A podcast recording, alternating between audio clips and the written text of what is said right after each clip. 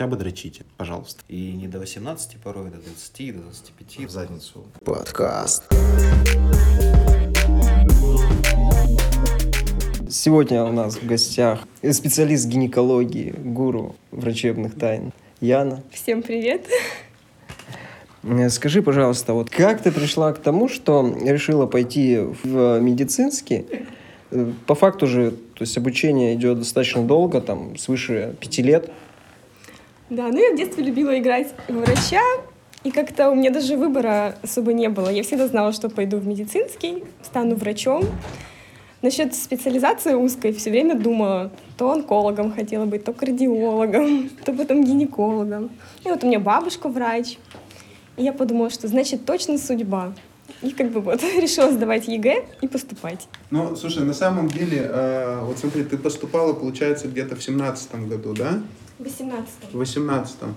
То есть, э, ну вот сейчас вот, э, скажем так, на волне коронавирусом э, к врачам начали действительно проявлять должное уважение. До этого же, ну прямо скажем, профессия, она ну, не, не такая популярная. То есть у тебя сказалась именно преемственность поколений. Нет, я также основывалась на том, что врачом всегда можно найти работу. То есть э, какая бы трудная ситуация ни была, без работы я точно не останусь. Это важно. Я же не знаю, как у меня сложится дальнейшая жизнь. А, насчет уважения к врачам. Оно сейчас тоже его особо нет. Я волонтерила, работала на горячей линии по коронавирусу год. И к врачам относились достаточно плохо. И даже сами врачи звонили и жаловались, что к ним даже Министерство здравоохранения относится ужасно. Ну, то есть то, что вот это вот показывают в новостях, то, что граффити рисуют, то, что это больше показуха, на самом деле такого нет, правильно я понимаю? Ну, в действительности это не соответствует, потому что я вот волонтерила на горячей линии, и у нас многие ребята волонтерили в больницах. И нас, грубо говоря, вывели на дистант на целый год как э, бесплатная рабочая сила. Ян, смотри, ты же по специальности гинекология, да? Сейчас э, больше как бы гинекологом будешь, правильно? Да, я склоняюсь к этому. А почему именно вот ты выбрал такую специальность? Почему там не стоматолог, не хирург, не терапевт? Ну, на первом курсе я хотела быть кардиологом, и мне так повезло, что я на самую первую практику попала в реанимацию, где умирают люди. И я подумала, что вообще не хочу туда, где умирают люди. А гинекология, как бы женщины беременные, всегда весело, у них играют гормоны, никто не умирает. Понятно. То есть ты просто не хотела видеть на смерть, на страдания, да? Да, я еще тогда была под впечатлением, я думала, медицина — это что-то такое, витать в облаках, всем помогать. И тут столкнулась с такой суровой реальностью, где просто люди умирают, грубо говоря, никому до них дела нет, они лежат, там у них эти пролежни, каждый занимается своим делом, потому что пациентов много. И я как бы очень впечатлилась, разочаровалась. Мгм. Ну а сейчас, спустя время, не жалеешь о том, что выбрала именно это направление? Нет, я себя вообще в другой области ни в какой не вижу, то есть только медицина. Это вот получается, это в основном просто с беременными женщинами работали, или есть еще что-то туда? Что вообще входит вот в область гинекологии, с чем работают гинекологи? Ну, есть разные подразделения. Вот есть гинеколог, репродуктолог, либо гинеколог-акушер. Он работает непосредственно с беременными женщинами, там, либо женщины, которые лечатся от бесплодия, хотят забеременеть. И есть вот обычный гинеколог, который сидит в поликлинике. Он работает ну, с пациентами, которые приходят на профилактический осмотр, с заболеваниями разными. Ну, то есть вот их лечат. И также есть гинеколог-хирург, который уже непосредственно оперирует гинекологические заболевания. Слушай, то есть получается, есть реальные методики, чтобы вылечиться от бесплодия, да, для женщин? То есть это практикуется, такое есть? Ну, Или есть это разные мнения. Я считаю, что у нас больше в голове это заложено. То есть много случаев, когда женщины, им говорили, что они бесплодны, не могли забеременеть, и они там через несколько лет рожали, нормально беременели. У меня даже есть из знакомых такой случай. Женщина не могла 12 лет забеременеть, потом развелась с мужем, нашла другого мужчину, и все, и все получилось. У меня тоже есть э, опыт у знакомых. А, Долгое время они э, в браке жили, и дети у них не получались, на этой почве развелись. А, Что один сошелся с другой девушкой, что девушка, жена бывшая, сошлась с другим молодым человеком, поженились, там все. У них вот недавно родился уже второй ребенок. Поэтому тут же репродукция зависит не только от женщины, тут и от мужчины, и сопоставимости, и там э, очень много факторов, которые на самом деле влияют. Если э, не может забеременеть, это не только вина женщины, как и во всех отношениях, кстати. Вот такой вопрос. То есть, вот если мы представим ситуацию, да, мужчина и женщина, они вместе, но они прям любят друг друга, да, вот прям других никого видеть не хотят. Но забеременеть не могут. То есть есть какой-то для них способ решения этой ситуации вот, с точки зрения медицины, гинекологии? Ну, там при условии, что, например, там мужчина проверился, все, сперматозоиды активны, он, то есть, как бы гипотетически может, да? Ну, как Вова рассказывал, что люди разошлись и с другими парами не создать. Вот, э, чтобы вот они друг с другом, как-то это можно скорректировать или они обречены?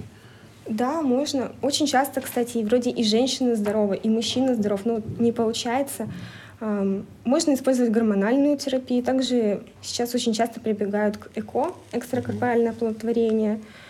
И то есть есть выходы. Это, конечно, не сто процентов, что получится ребенок, но уже 70-80%, что в паре будут дети. Я слышал очень много про ЭКО, кстати говоря, и слышал много негативного про ЭКО, что после этого бывают какие-то проблемы у женщин. Э, Вообще, как работает ЭКО? Что это? ЭКО — это вообще берут яйцеклетку у женщины, если у нее активные яйцеклетки, способны к оплодотворению, и сперматозоиды мужчины, и соединяют их вовне. То есть неестественным путем они соединяются. У них происходит какое-то развитие, то есть образуется зигота, когда уже там вот эмбриончик сформируется, его подсаживают к женщине. Один, два, три, сколько приживутся, потому что не все приживаются. И, в общем, созревание уже происходит э, в, ну, в матке женщине. Мгм. Да, насчет того, что вредные, да, мнение неоднозначно, потому что достаточно новая инновация, скажем так, в медицине. Очень часто у женщин потом рак. Перед тем, как сделать ЭКО, женщине мощную гормональную терапию проводят. И Мгм. из-за этого активируется наш скрытый потенциал, скажем так, наших клеток, нашего организма.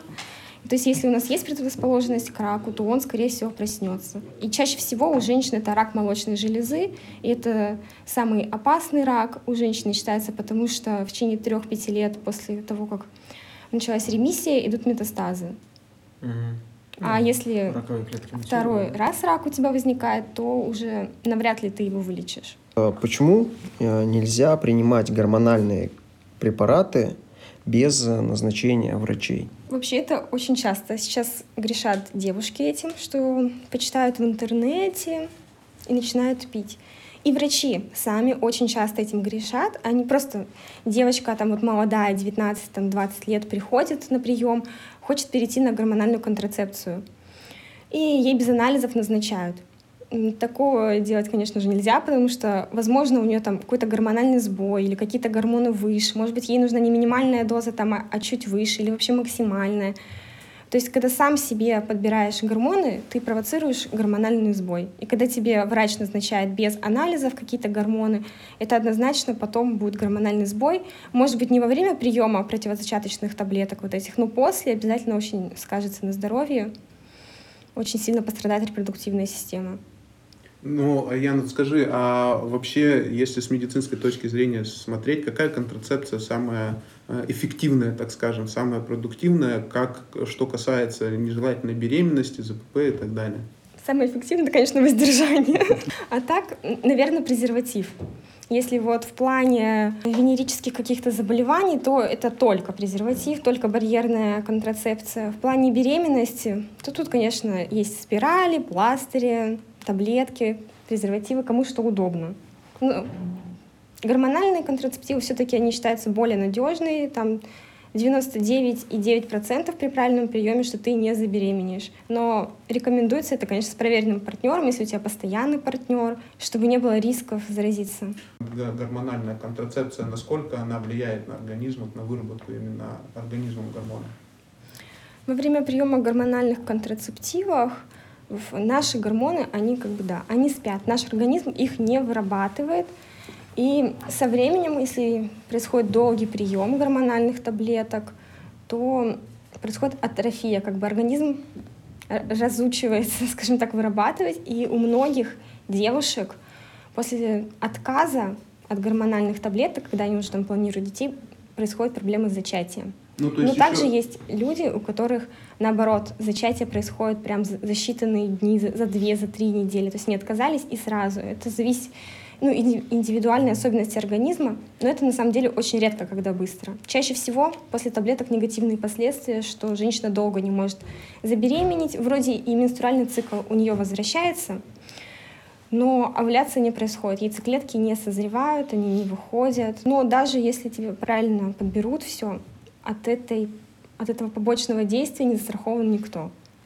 То есть я бы рекомендовала, наверное, вообще не принимать гормональные контрацептивы.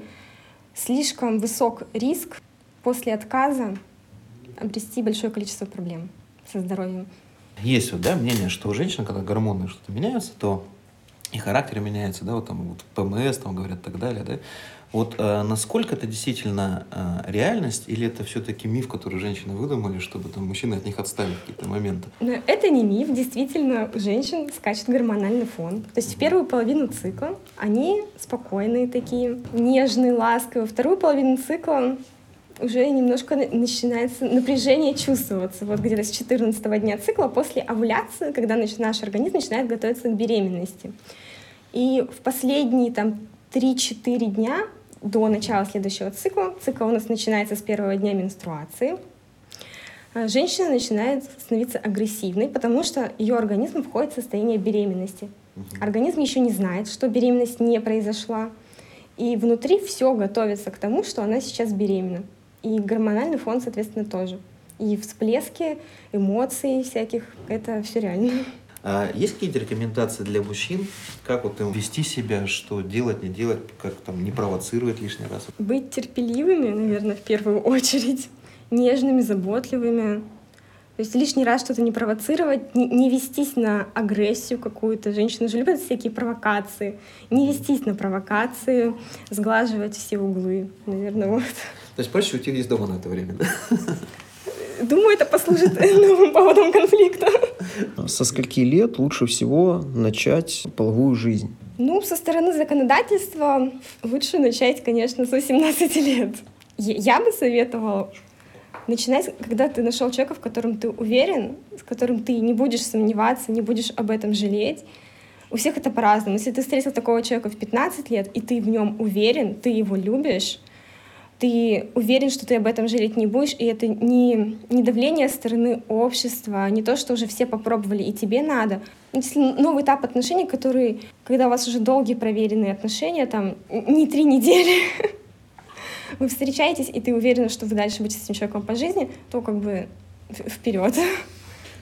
Половое созревание, есть такой термин. То есть в каком возрасте оно примерно начинается, как оно влияет. То есть, если, например, заниматься сексом до полового созревания, какие последствия могут? Ну, заниматься сексом до полового созревания — это очень рано, потому что сейчас у девочек происходит половое созревание 9-11 лет. То есть вот когда начинает расти грудь, приходит первая менструация. Вообще, конечно, лучше, когда уже остановился цикл, когда ты более готов. Это, наверное, вот 16-17 лет, если со стороны медицины смотреть. 16-17 лет, когда у тебя уже организм более или менее сформировался, чтобы предотвратить раннюю также беременность, потому что она также очень опасна для нашего организма. Лучше не начинать вот раньше 16. Сейчас все больше и больше как бы вот, э, тенденция, что вот ранняя граница возраста, да, она снижается. То есть уже там в 12 дети пробуют, да, Мгм. заниматься сексом, в 13 лет.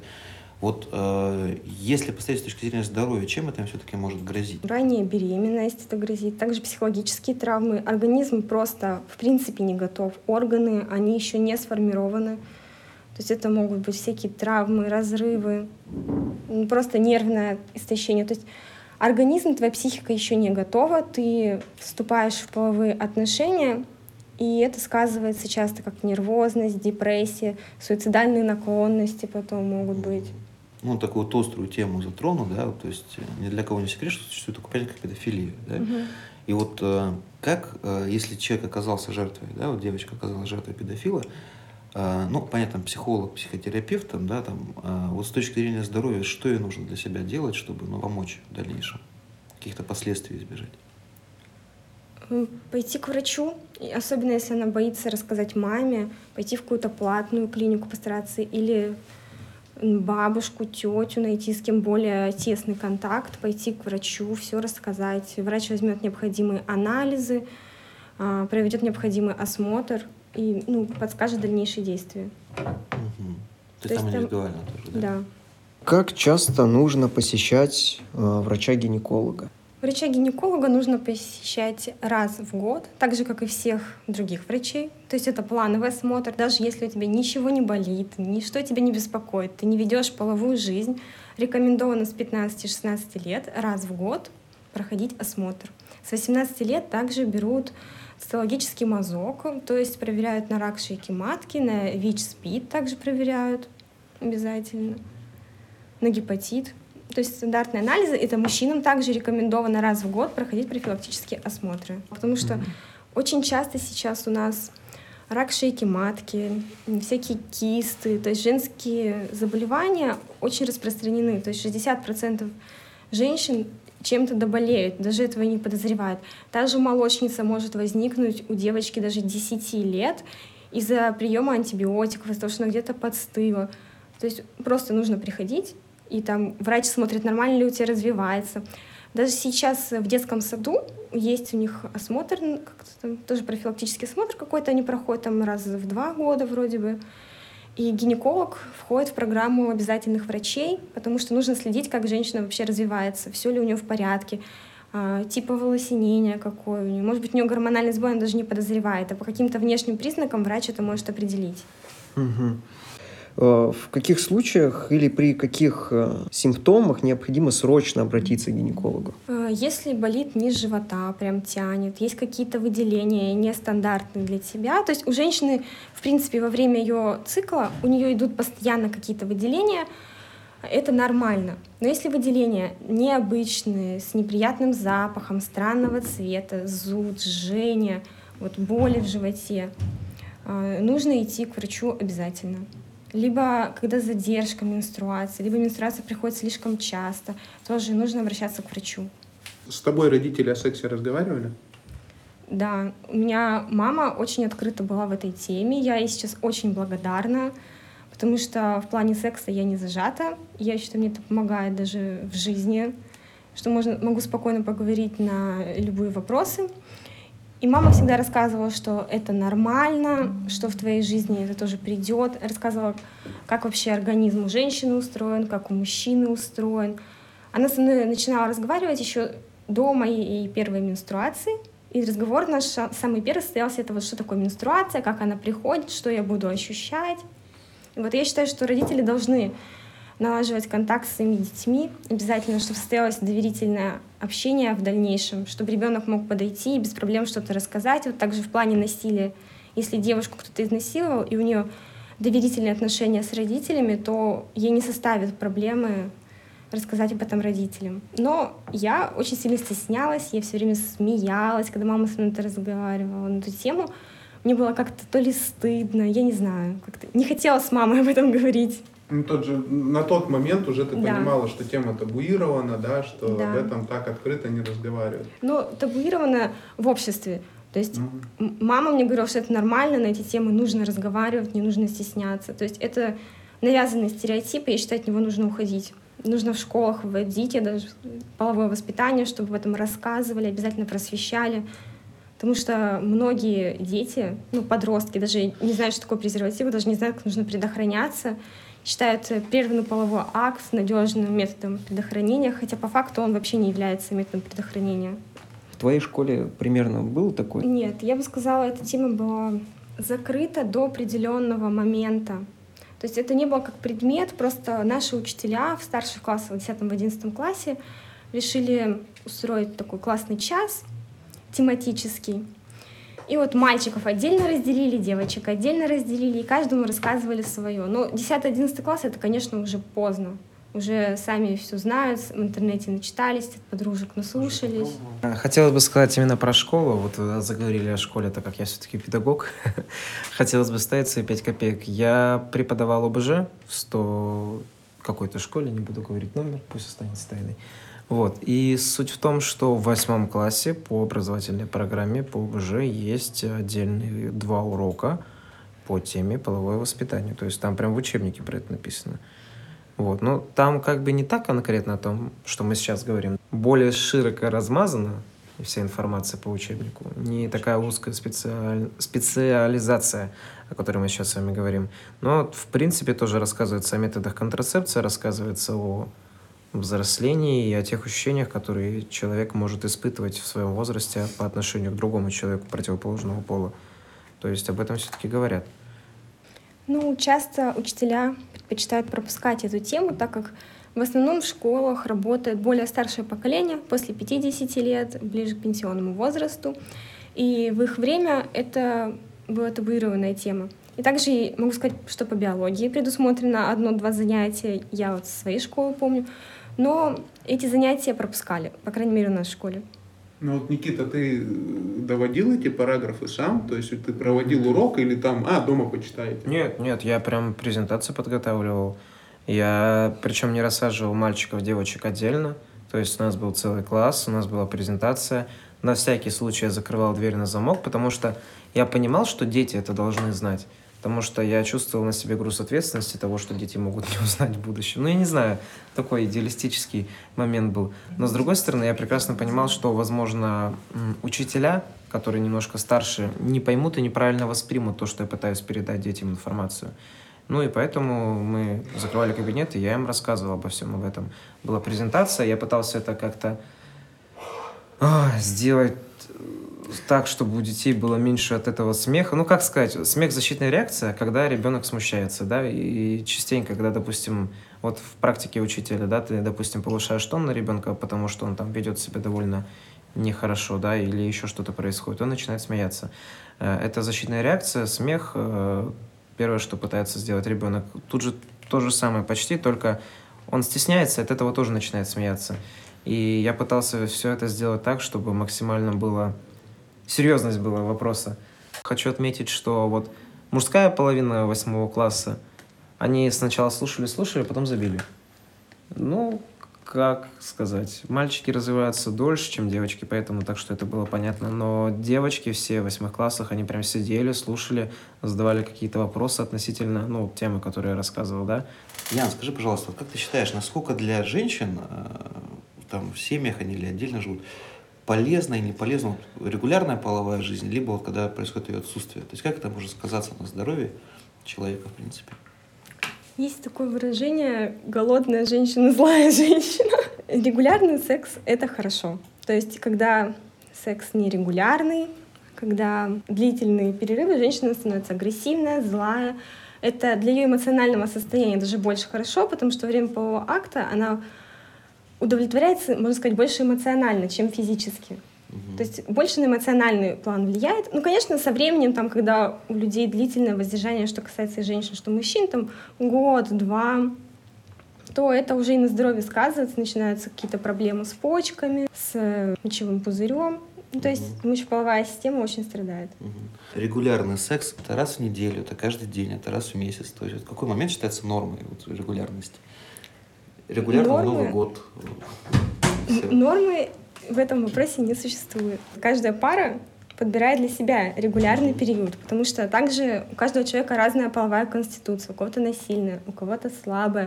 То есть для одной пары норма каждый день, для другой, для другой пары норма раз в неделю, для третьей пары там норма два раза в месяц. То есть все индивидуально. А может быть какой-нибудь перебор, там, не знаю, там, каждый день по пять раз в день, то есть это может как-то негативно сказаться на женщине? Конечно, это же происходит трение, натирание происходит. Это также для мужчины вредно в принципе. То есть, э, а, а когда половая жизнь каждый день, то есть секс каждый день и по несколько раз в день, вероятность зачатия, если планируют люди беременность, она уменьшается. Потому что сперматозоиды у мужчины не успевают созревать. И вот если женщина с мужчиной планирует завести ребенка, и они активно над этим сейчас работают, то оптимальный период заниматься сексом — это раз в 2-3 дня. Вообще, да, я читал статьи, что желательно 2-3 раза в неделю заниматься сексом, э, как мужчинам, так и женщинам полезно. Ты сказала в основном про женское женскую часть э, населения Земли. Э, Я скажу про мужскую, что если долго не заниматься сексом мужчине, э, даже там, не мастурбировать, вообще воздерживаться полностью, это может привести, во-первых, к раку простаты, во-вторых, к раку яичек может привести, что тоже плохо скажется. Да, и причем не год-два, оно может даже раньше проявиться. Так что хотя бы дрочить, пожалуйста. А вот, кстати, некоторые женщины, они сохраняют свою девственность. И не до 18 порой, до 20, до 25, да, и вот они все ждут чего-то, да, какого-то чуда. Вот насколько для них это вообще полезно, не полезно? В плане физиологического аспекта ну, ничего не будет. То есть если женщина хочет сохранить свою девственность, пускай сохраняет. Мгм. Но, с другой стороны, в плане психологическом, что потом ей будет намного сложнее лишиться этой девственности. То есть, когда девочка 18 лет или там 15 лет, они как-то к этому более свободны, более открыты. Когда тебе 25 лет, уже начинаются комплексы, что вот, мне 25 лет, у меня еще не было, а как то, а как это, а что он подумает. То есть здесь больше влияет на психическое здоровье. Девочки многие боятся идти к гинекологу, что там гинеколог может знать, что она девственница или не девственница. Гинеколог никогда не узнает, девственница женщина или нет. Потому что у нас, в принципе, в девственной плеве есть отверстие, через которое выходит менструальная кровь. Просто у кого-то там они шире, у кого-то их там несколько, у кого-то одно. И ты можешь прийти к гинекологу и сказать, что ты девственница. И гинеколог так и напишет в карточке, что девушка девственница. С другой аспект, что она, конечно, внутри навряд ли в это поверит.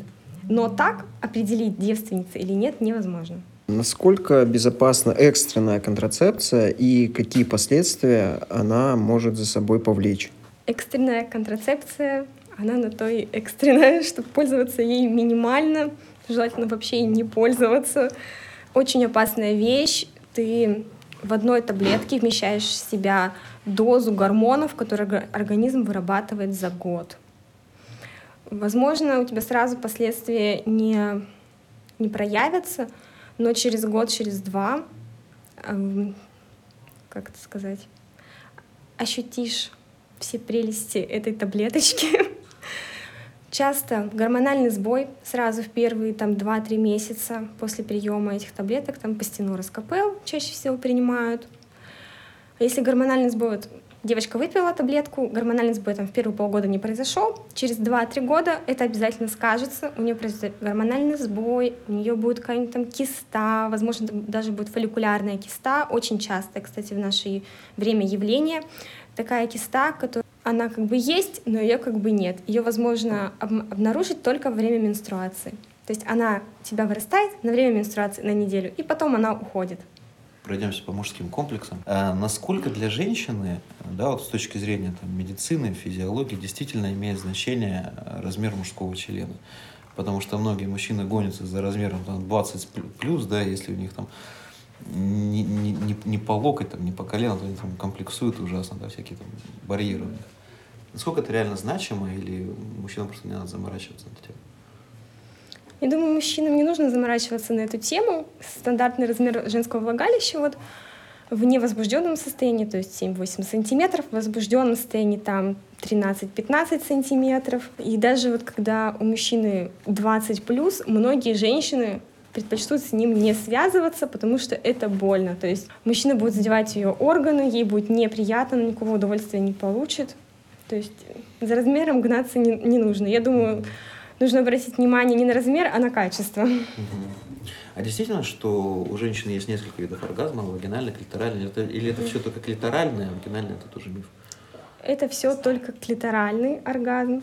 У нас, в принципе, у женщины суще- существует только клиторальный оргазм, но у нас клитор проходит через всю вагину. То есть э, вот то, что мы называем клитор, это лишь верхушка айсберга, так сказать. Вну- Внутри нашего организма там ножки распространяются, и вот за счет этого происходит как бы вагинальный оргазм его называют, но по факту он клиторальный. Мгм, мгм. То есть это там же точка G получается, да, что вот Да. это сплетение. Мгм. Спасибо. Читал интересную статью по поводу женского оргазма. А, Вычитал, что до 30 лет а, самый лучший это клиторальный, а после 30 уже вагинальный, ну где точка G. Я думаю, это связано с тем, что девушки, когда еще не лишились девственности, как-то хотят получать удовольствие, они мастурбируют. А мастурбируют они в основном клитор. И они учатся получать оргазм, вот, стандартный клиторальный вот. И когда у них происходит половой акт, им это непривычно, организм привык к другому оргазму, и этот они не воспринимают. И то есть пока у них организм адаптируется, пока вот э, они привыкнут к другому оргазму, поймут, что другой оргазм существует, что это вообще такое и как его можно достичь, потому что не только от мужчины зависит, во многом зависит от самой женщины, чтобы она достигла пика. И вот поэтому ближе к 30. Но сейчас это уже, наверное, миф. Большинство женщин и тот, и тот оргазм без проблем испытывает.